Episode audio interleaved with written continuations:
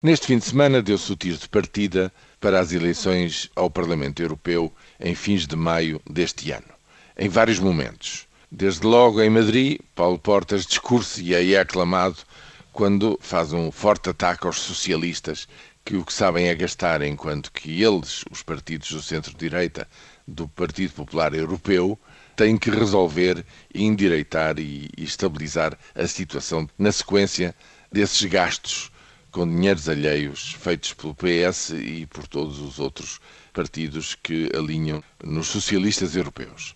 Em Lisboa, por sua vez, o PS arranca com uma conferência preparatória da Convenção do Novo Rumo, que está marcada justamente para maio e que servirá de plataforma, digamos assim, não só para as europeias, mas também para as legislativas, com as ideias básicas alternativas a apresentar para a governação em termos europeus e em termos nacionais. Até na, nas manifestações da CGTP se fez um apelo expresso a que não se votasse no centro-direita em Portugal. Mas o que eu devo dizer é que, efetivamente, para esta batalha, os socialistas europeus partem com grandes dificuldades. Porquê? Porque duas traves mestras, dois elementos desta família política, mudaram efetivamente posição muito recentemente e alinharam pelas posições do centro-direita. Estou a falar do SPD alemão.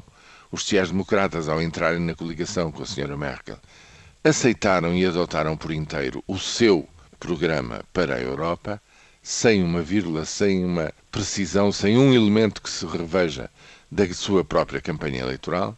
E muito recentemente, como é sabido, o presidente francês socialista Hollande apresentou um pacote de medidas de austeridade que chocou a França e que está, digamos, a produzir um resultado de reforço da Frente Nacional, que neste momento nas sondagens se perfila como o partido mais votado para maio, enquanto que os socialistas se afundam. Ora, afundarem-se ou, digamos, não mostrarem qualquer vitalidade os dois principais partidos socialistas na Europa, os sociais-democratas, em dois países que prefazem 150 milhões de habitantes, em 500, é um sinal muito mau.